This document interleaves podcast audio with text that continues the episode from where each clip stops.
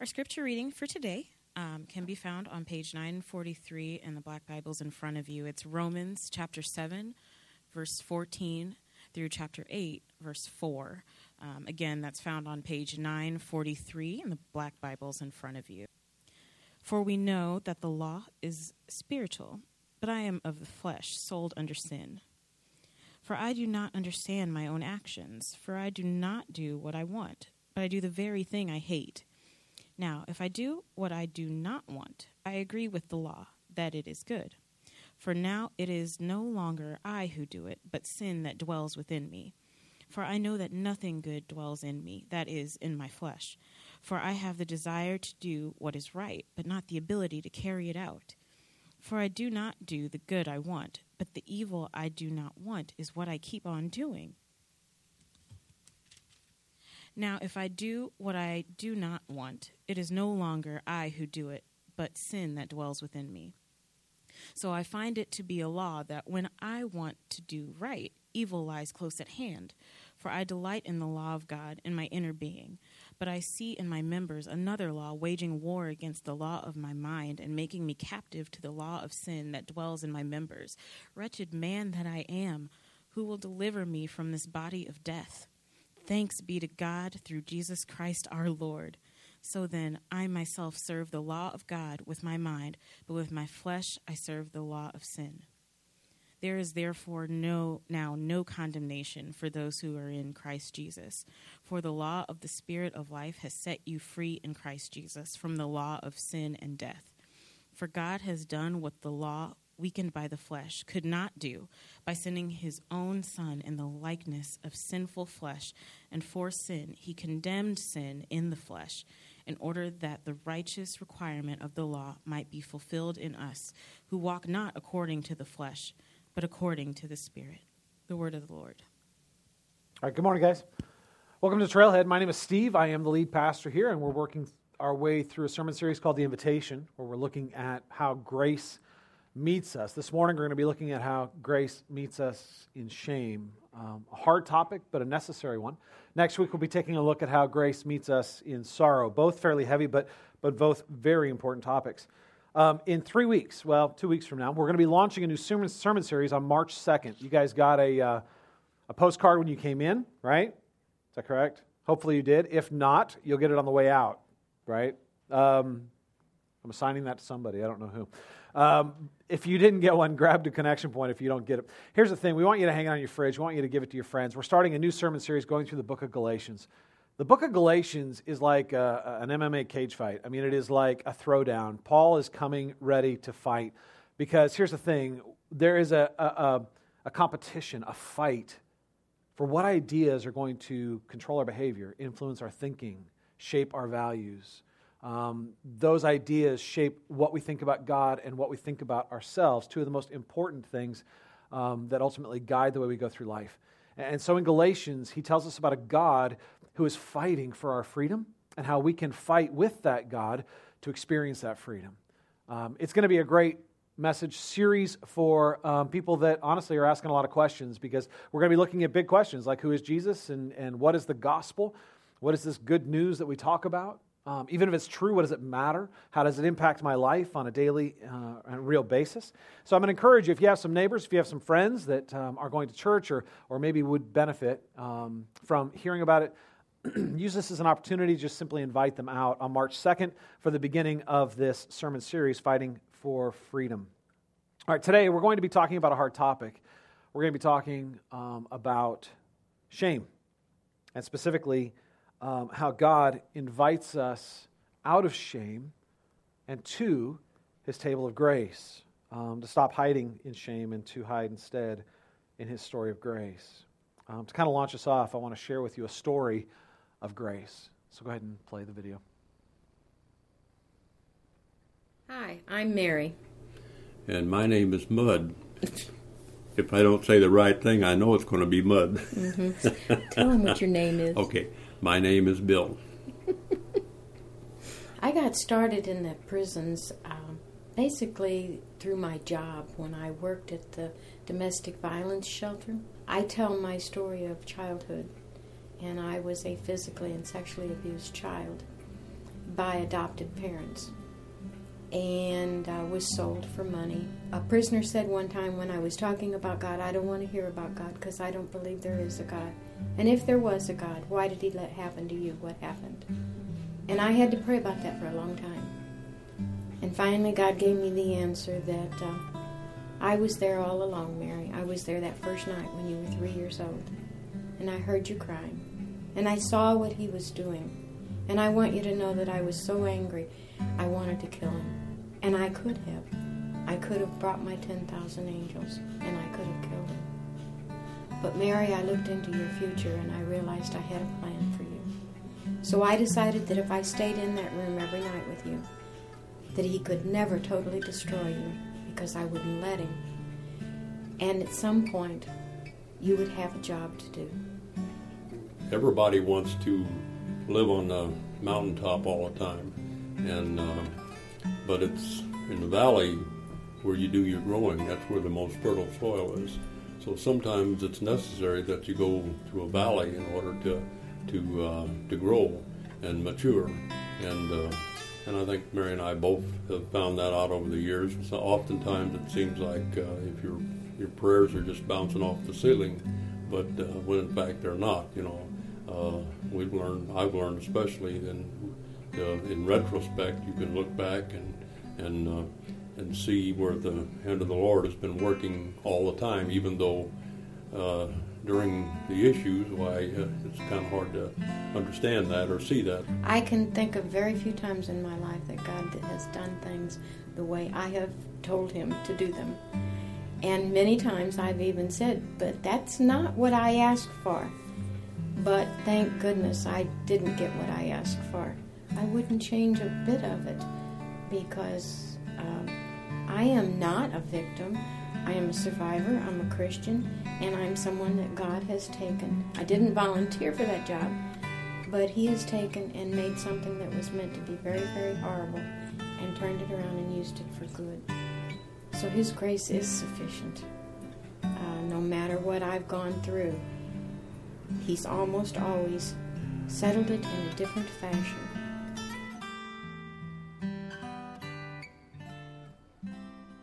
Mary's story is a powerful story of grace meeting her in, in suffering. And, and uh, she does an incredibly brave thing. She travels to prisons and she sits down with convicts and, and inmates. And you can see she's not exactly uh, the most intimidating, um, strong looking person, um, but she brings uh, a, a gravity and a power.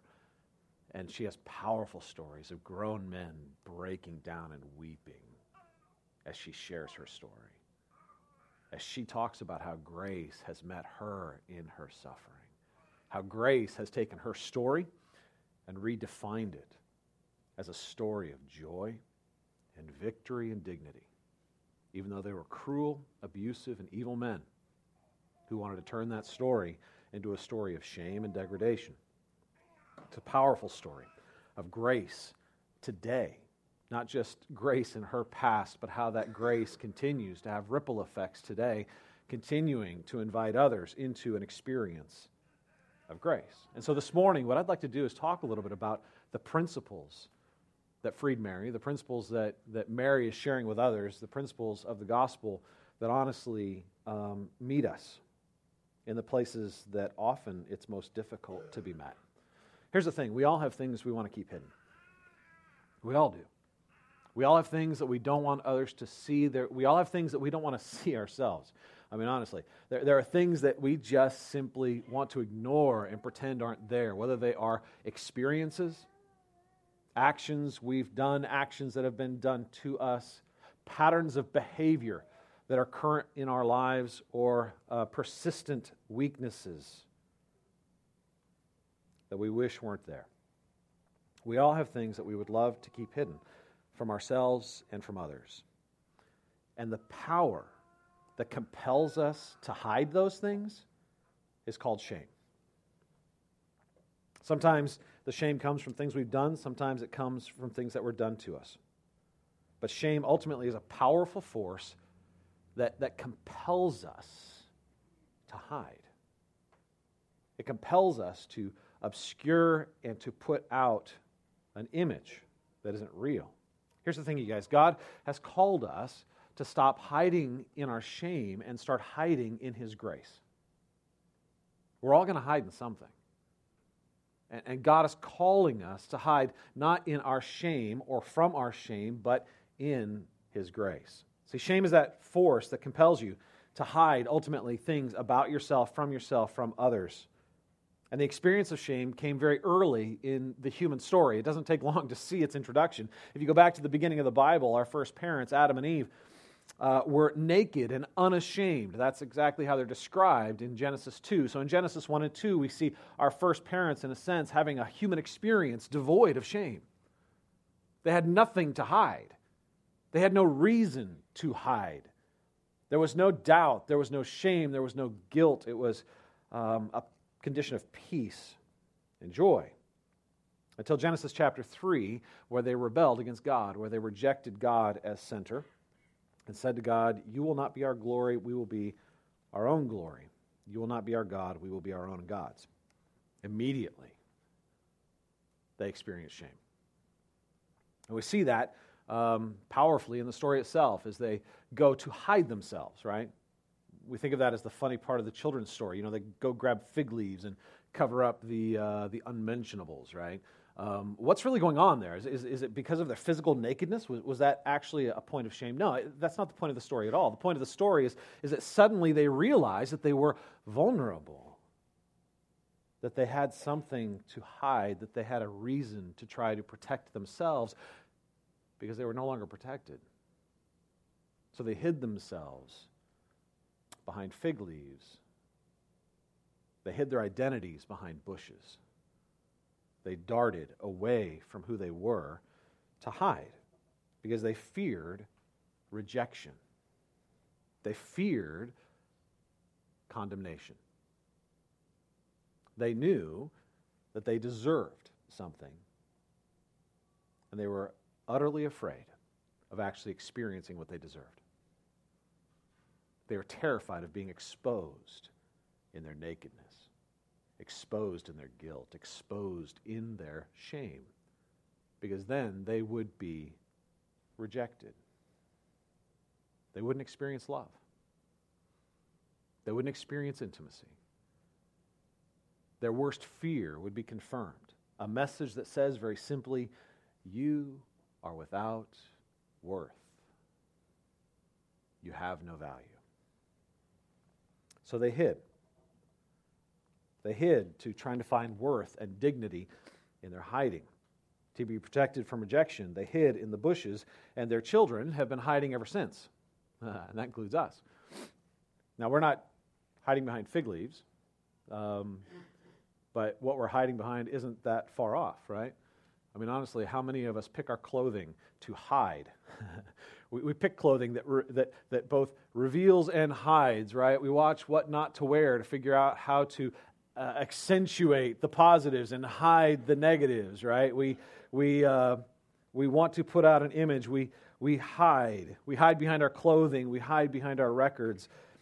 We hide behind everything. Honestly, we're incredibly adept hiders. We're really good at it, right? Adam and Eve just kind of improvised on the moment and dove into a bush. We've had a lot of time to think about how to hide since then.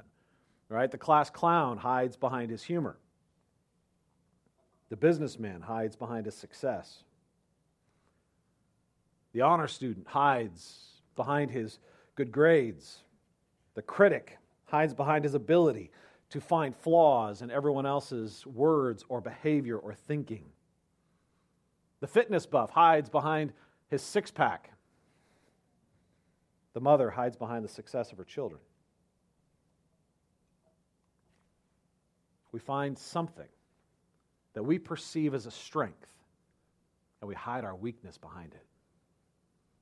We find something that we think earns us dignity, that will merit for us love and acceptance, and we hide those things that we are desperately afraid will bring us rejection and shame behind those things. See, when we feel shame, we feel naked and exposed. And we can't stand that. So we look for something to clothe us, to hide us.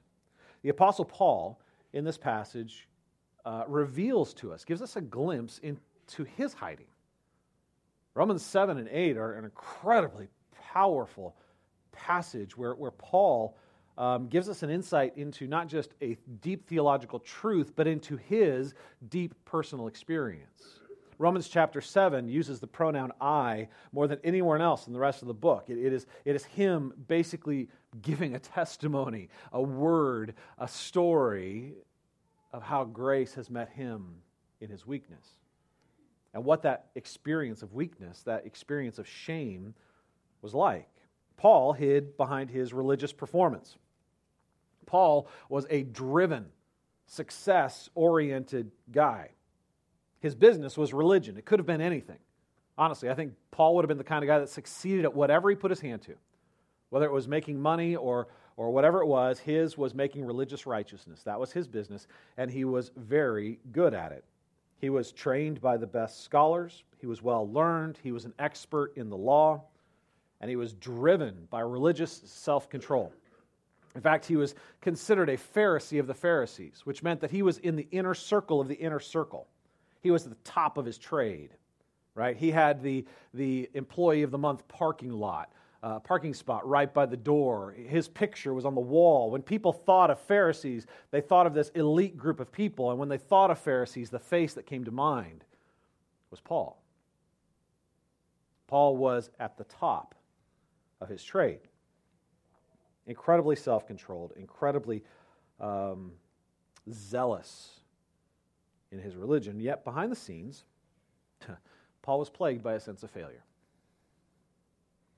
Behind the success was this haunting sense that he wasn't everything he was pretending to be. He knew things about himself that no one else knew.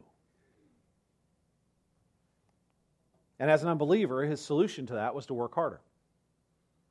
His solution to that nagging sense of failure was simply to succeed more. He would, he would apply himself more diligently. He would condemn others more vehemently. He would raise himself up and tear others down to try to seek to establish himself, to silence that voice in the background that simply said, You don't measure up. You are not worthwhile. You are not significant. You have no value.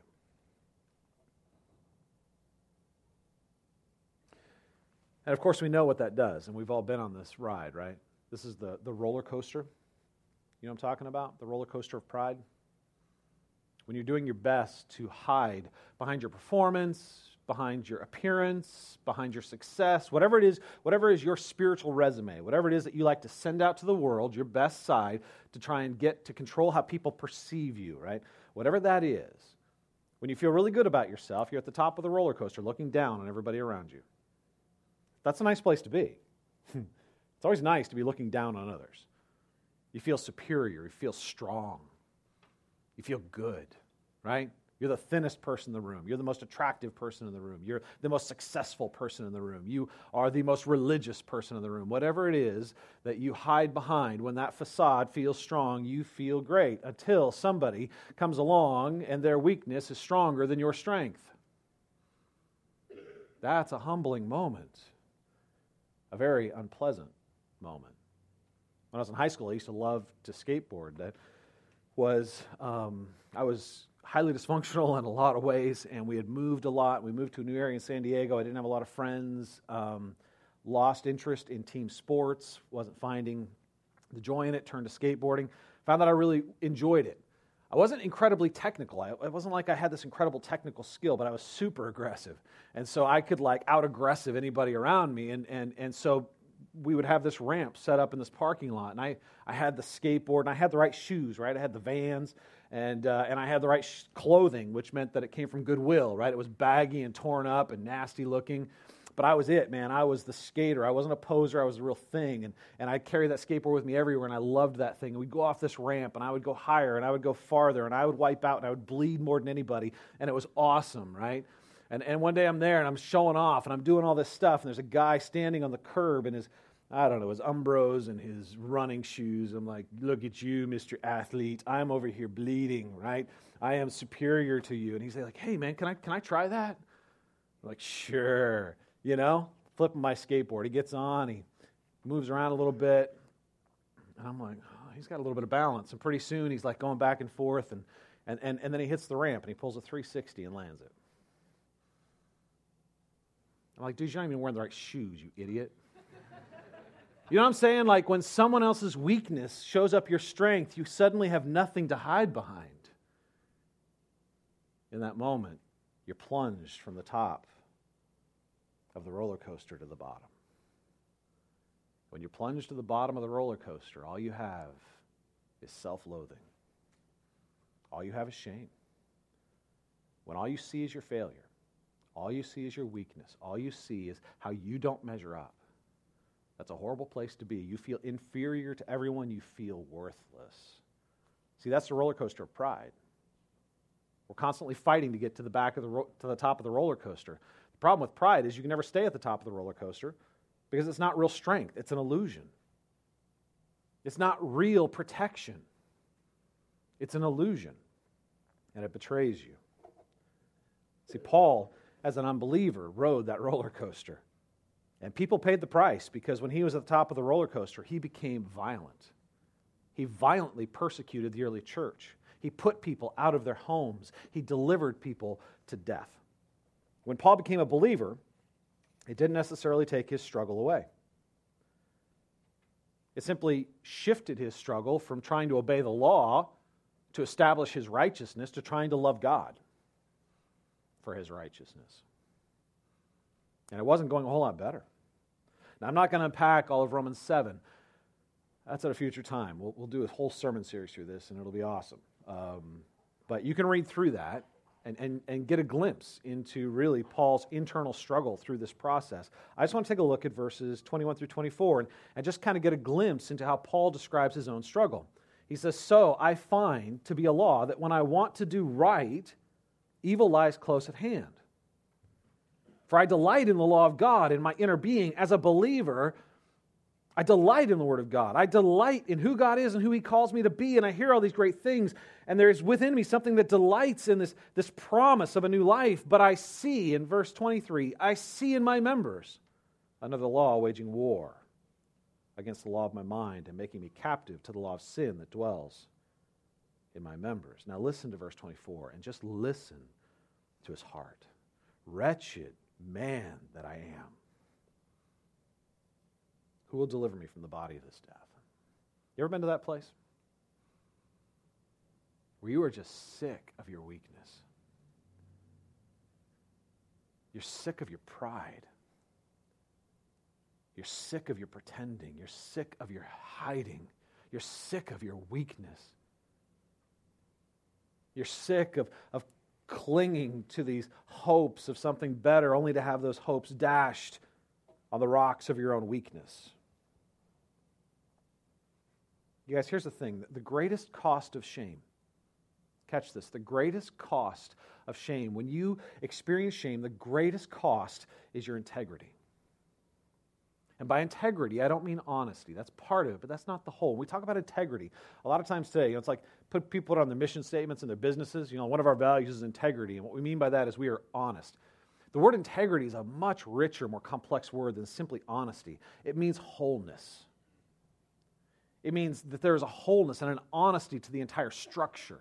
Right? When a ship's hull has integrity, it has strength. When a ship's hull has integrity, it can cut through the water, it can withstand the pressures. There's a wholeness, there's a strength. Shame robs us of integrity, of wholeness, of balance in our lives. It, it robs us of joy and of strength. Shame puts us in that place where all we see are the cracks. And as we dwell there, honestly, we see death. It's an incredibly difficult place to be, but I want you to realize that this is, in fact, the normal Christian experience. I, I, I think that we often oversell hope. Not the power of hope, but hope itself. Like, as soon as you believe the gospel, you're suddenly supposed to no longer struggle with darkness and despair, with sin, with your past, with the things you've done or the things that have been done to you. That, that's not the case. When you believe in Christ, the struggle doesn't simply go away. You have a hope, and there is a power to that hope, and it will deliver you. But there will be a struggle in that deliverance. There will be a painful process to that. And that's what Paul is describing here. It's as if you had the nature of a spider. What do spiders like to do? Some of you are like, I hate spiders. What do they like to do? They like to live in the darkness and feed on death, right? That's what, that's what spiders do. They like to live in the darkness and feed on death. Others of you are like, I love insects. You're, you're miscategorizing them. All right, that's fine. But that's what they do. That's the reality, right? Dark places have spiders. They make webs, kill things, and suck the life out of them, right? That's what they do. Well, that's us and our sin. We love the darkness and we feed on death. We love to hide in the darkness. We like to hide our shame. We like to hide the things that make us, we put out a, an image of who we're supposed to be, this pretend image of our strength, this pretend image of, of righteousness. Righteousness, very simply, is a word that means the thing that makes us right. So we're putting out this image of the things that make us right, and we're hiding all the things that make us wrong. And the meanwhile, what we really want to do is the freedom to simply feed on our death, to feed on our sin, to feed on the things that, that, that secretly we're looking to to give us life, whatever it might be. But when you become a believer, you don't necessarily lose that nature. That nature is still part of you. The Bible calls it the flesh. It's not speaking of your physical body, it's talking about that broken nature, that part of us that was broken by, by the rebellion of Adam and Eve, that part of us that has rejected the authority in the presence of God, that part of us that seeks life where life can't be found. We still have that. But when you become a believer, you're given a new nature. You're given the very righteousness of Christ in the presence of the Holy Spirit. It's as if that, that spider were genetically modified to be combined with a, a butterfly. Think about what a confused creature that would be. Are you seriously? What conflicting instincts would reside in a creature like that? A desire to go hide in the darkness and go dance in the light. Right? To, to feed on death and to feed on nectar. Right? There is an internal conflict that comes with being a follower of Christ. And that conflict is our old nature and our new nature. It's the desires of who we were in our death and who Christ is making us to be in our life. Every Christian has felt this tension to pull back, to hide in the darkness, to, to push forward and to dance in the light. And so we fight. Now, here's the thing, you guys. We have to fight. And, and that's one of the things when we get into Galatians, I'm going to love unpacking this whole idea of why we need to fight with the God who is fighting with us and for us. We need to fight. Because what ends up happening is if we don't continue to fight for the light, we resort instead to hiding in our shame. We, we, we settle for building the facade of a building instead of actually pushing into the building that God has built for us. I mean, imagine it like this like, like you live in a, in, a, in, a, in a neighborhood that is blighted and everything's falling apart, and, and all of a sudden you see your neighbors putting up nice houses, and you're looking at yours going, Holy cow, mine looks really bad. So what do you do? You build this beautiful facade that from the street looks great. And you go through your door and you're like, Hey, everybody, look at my great house. It's just like yours. And you go and you shut the door. And when you get through, there's holes in the roof and holes in the window and problems in the foundation, and you're back there just shivering, exposed dying. Honestly, that's how a lot of people live their religious life. As long as they can keep the facade up, as long as they can keep pretending like they're actually moving into life and this is everything's joyful and everything's great. Look from the street, everybody, I'm waving. You go into the darkness and cry. It's going to be a struggle. But see, here's what happens. When you're, when you're behind that facade, when you have the facade up on the street and you're back there in your dilapidated house that's falling apart and it's got holes and is letting in the snow and, and is freezing you and you feel exposed, and you know what ends up happening is, is shame comes in and it whispers in your ear. And what it says is everybody else is living in a nice warm house. Look at you, you suck. Everybody else is successful. You're a failure. Everyone else, man, their houses are real. Yours is the only one that's fake. So, you know what you need to do? You need to work harder at building a facade. Why don't you put on some lights on the outside? Paint it. Why don't you make it two story? Make it more impressive to the neighbors. See, shame comes in and says basically, you can't actually change anything, so you better work harder at improving the appearance. You can't fix it, so you better fake it. Shame comes in and traps you. And this is what happens shame does that for a purpose. Shame is, in fact, the spider that gnaws on your soul, it feeds on your integrity, it sucks the life out of you. It takes you and robs you of your integrity, your wholeness, your strength, and your joy. And it leaves you an empty shell with simply a fake front. That's what shame does. So, what is the solution to this? What is the solution to this struggle? What is the solution to our struggle with shame? Well, the solution is, in fact, incredibly counterintuitive. The solution is to stop working.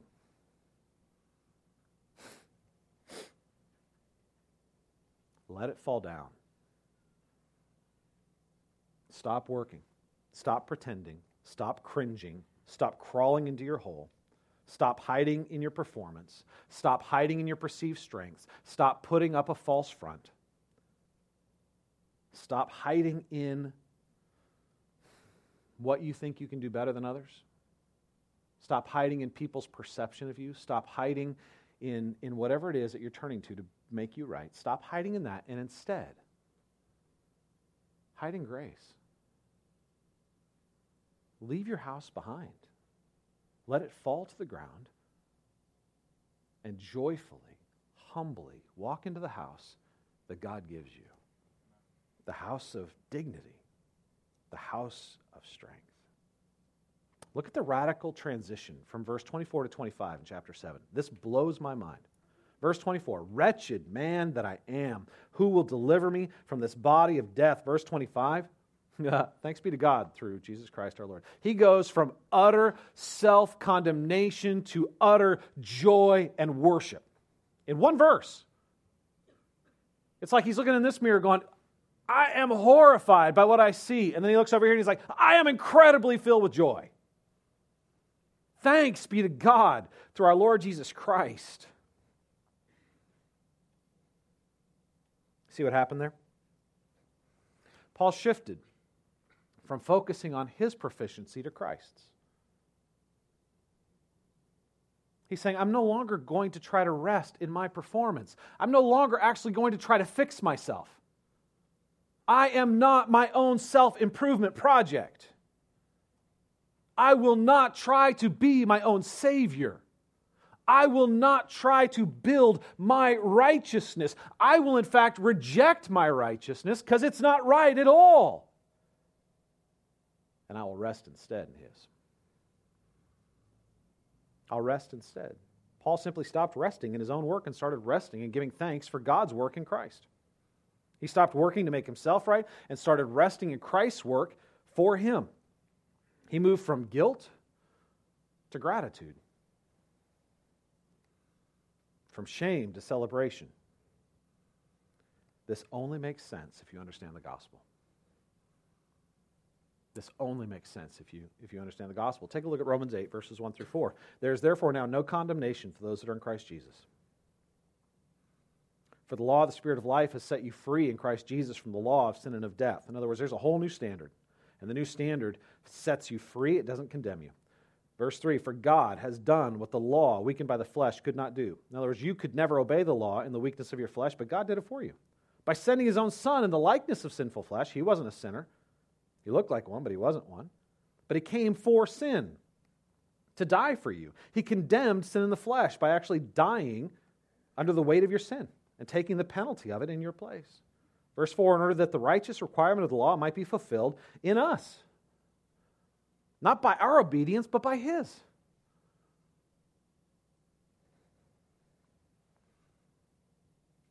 Who walk not according to the flesh, but according to the Spirit. Consider that first verse. There is therefore now no condemnation for those that are in Christ Jesus. How much condemnation is there for those who are in Christ Jesus? How much? None. None. God looks at you, and there is zero condemnation. God looks at you and there is zero rejection. God looks at you and there is zero disappointment. God looks at you and there is zero, nothing in Him that is held back, waiting for you to earn His approval. He's given it all to you in Christ because Christ has earned it all. God is fully satisfied with Christ, and you are covered with Christ, so God is fully satisfied with you. There is no condemnation. But, Steve, you don't know what I did last night. Are you covered with Christ? There is no condemnation. You don't know what I'm hiding. There is no condemnation in Christ. You don't know what's been done to me. There is no condemnation. Do you hear the invitation to the table of grace? Stop trying to work for what God has freely given you. Stop trying to hide behind your pretend facade to try to earn what Christ has already earned for you and gives you freely in His grace. There's no condemnation because Jesus bore it all. All of it on our behalf. He who knew no sin became sin for us that we might become the righteousness of God in him. 2 corinthians 5.21 he obeyed the law so that we could become the fulfillment of the law. He took the law's curse so that we could get the law's blessing not based on our merit but based on his. He worked we benefit. The challenge is we need to learn to rest in his work and stop working for his rest We need to abandon. You know, we talk a lot about repenting of sin, and often what we mean by that is you need to walk away from all those bad things you're doing. And there is a sense in which God calls us to repent of our sin, to learn how to see the lies that drive that behavior and embrace the truth that sets us free. But we're not called simply to repent of our sin, we are called to repent of our righteousness. We are called to repent all the good things we do that we're trying to use to pad our resume to build our facade, to establish our identity. All the good things we do that we're trying to put out there as a substitute for the work of Christ. Stop pretending, start resting. All right, so an application, I've got a few points for you. Very simply. First, bottom line is we need to believe in Jesus and keep believing in Jesus. The gospel is the message that has the power to free us. The gospel is the good news that God has done for us what we could not do for ourselves. If it weren't for the work of Christ, we would be trapped in our shame, in our condemnation. We would ultimately stand in our sin, and in our sin, we would be found wanting. We would be found not measuring up. We would be found outside of the love and acceptance of God. The very thing we need to actually experience life. The gospel says, though, that God loved us so much that he sent his son to identify with our sin, to die in our place, to rise again that we might find new life. The gospel says, believe. How do we get covered in the righteousness of Christ? It's not through religious behavior. It's not through self effort. It's not by religion or creed. It is by simply trusting in the finished work of Christ, believing that He was my substitute. He took my judgment and rose again from my life. I trust in the finished work of Christ. Now, here's the thing to make any progress in your new faith simply means you need to keep believing the gospel. You don't believe the gospel and then get down to the hard work of becoming religious. You don't believe the gospel and then turn around and say, okay, now I get to build my, my house. Now I get to establish my own righteousness. Now I better fix my behavior. Now I better change in all these areas because God forgave me. Now I better work hard. We do work hard, but we don't work hard for our acceptance, we work hard from our acceptance. We don't work to establish our house. We work to experience more of the house that God has given us in Christ. We don't work hard to, to build a facade of righteousness. We work hard to experience the righteousness that God has given us as a gift. It is a fundamentally different activity. We believe the gospel and we keep believing the gospel. But, Steve, that verse says, I won't be condemned, but I still feel condemned. I, get what the verse says. It says, There is therefore now no condemnation for those that are in Christ Jesus, but I feel condemned. Does that mean I'm not a believer? No, what it means is that you're still living in Romans 7 and you need to, by faith, step into Romans 8. You need to stop putting yourself under condemnation. You need to recognize that you don't earn the acceptance of God by your behavior. You don't earn God's love by being religious. You can't. And that's why God sent Jesus. Stop living in Romans 7, trying to do what you can't do, trying to build what you can't build, and instead rest in what God has done for you by faith, step into the rest of God's accomplishment. When you feel condemned, simply remind yourself that you are not condemned because Christ was condemned for you. When the enemy comes in and attacks you and tells you you have no value and no worth because you aren't loved or you didn't perform or you didn't measure up, remind him that your record isn't that, that's not what you stand on. You stand on Christ's. And Christ's record is perfect. You no longer come to the seat of judgment to be measured, you come to the seat of grace to be loved because Christ was judged on your behalf. Think about this Paul, the one who wrote Romans 7 and 8, was a liar and a murderer. A liar and a murderer. And yet he freely rejoices. Thanks be to God I am freed through Jesus Christ. There's therefore now no condemnation for those that are in Christ Jesus. Grace is free, it is absolute. Stand in it. Secondly, you need to destroy your hiding places. Where are those places you go to hide? What are those righteousnesses that you put out to impress people? What's the facade that you build? Tear it down. This is one of the hardest things we do in our Christian life. You know why? Because as soon as you go to tear it down, pride's going to whisper in the back of your head, but you've worked so hard to build it.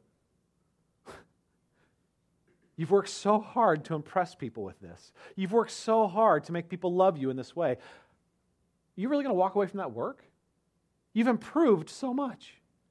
You've become so strong. Pride comes in and simply puffs you up and tries to take you back to the, the top of the roller coaster. Shame comes in and whispers, What'll happen when you're exposed? What'll happen when people really know your weakness? What'll happen when people really know what's going on behind this facade? Pride comes in and reminds you of, of how much you've invested. Shame comes in and reminds you how much you have to fear. If you're exposed, you'll be destroyed. Grace comes in and reminds you that it's Christ's record, not yours, and that you're being invited to the table of grace, not to the throne of judgment.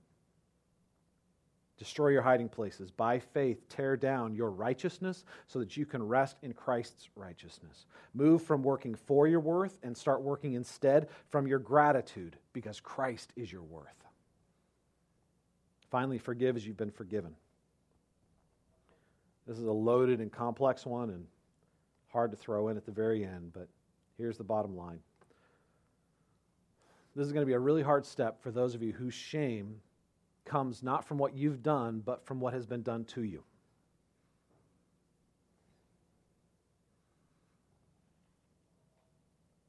You're going to want to accept grace for yourself, but not for those that hurt you.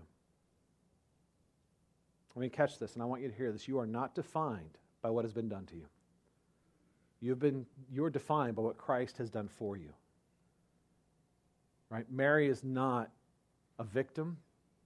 Mary is a daughter of God. Mary is not defined by the abuse or the suffering that was imposed on her by evil men. She is defined by the glory and the beauty and the love and the acceptance that is given to her freely because of the work of Christ. You are not defined by what has been done to you, you're defined by what Christ has done for you. To walk in faith, though, you're going to have to step out of the seat of judgment. That doesn't mean that you forget what's been done to you, you ignore it, you minimize it, or you pretend that it wasn't real, but it does mean you forgive. What does that mean to forgive? Very simply, let's put it this way it means you step out of the judgment seat of God. You stop putting a little cage in your heart where you hold that person you resent, you hate, that hurts you, and you keep them trapped in your heart because you feel like you have a right to sit in judgment over them. The bottom line is they hurt you, but that's God's seat, not yours. God is the judge. You need to step out of the seat of God's judgment and stand instead in the righteousness of Christ and let God be God. Let God judge. Let God bring righteousness. Because the bottom line is the only person you are enslaving in your heart is not the person who hurt you, but you. The cage you have built for another enslaves you. You're the one tortured by the bitterness, not them. You know why? Because you can't be God. As much as you want to judge them and hold them to account, you can't. You need to let God be God. By faith, step out of the siege of judgment. Let God be God. Trust Him with it. And instead, come to the table of grace. And let God renew you. Let God delight in you. Let God's love pour over you. Let God's love redefine you so that you can step out in life in integrity, in wholeness, knowing that you are worthwhile, you are valuable, you are loved. Because you are covered in Christ.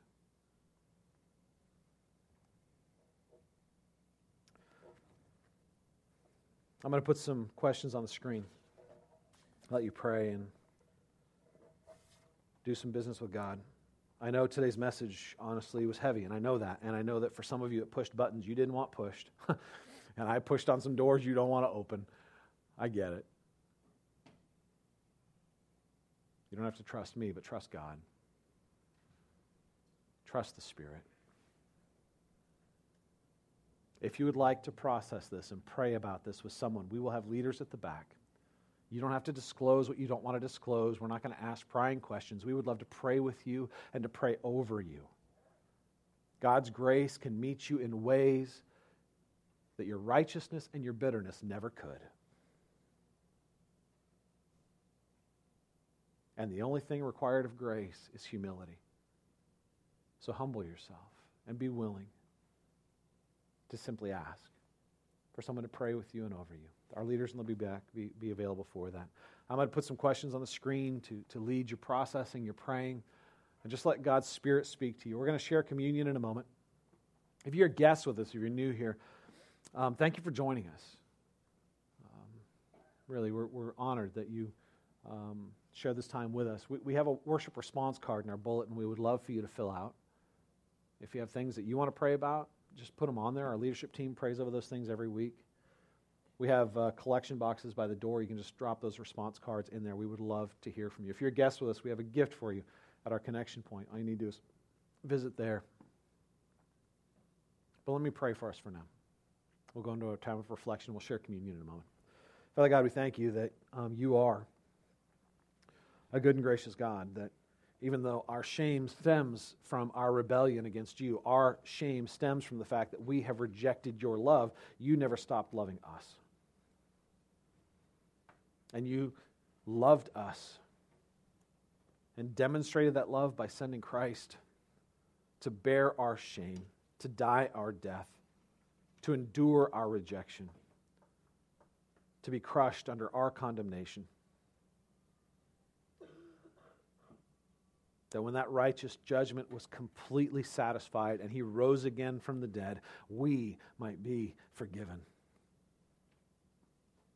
and we might have new life.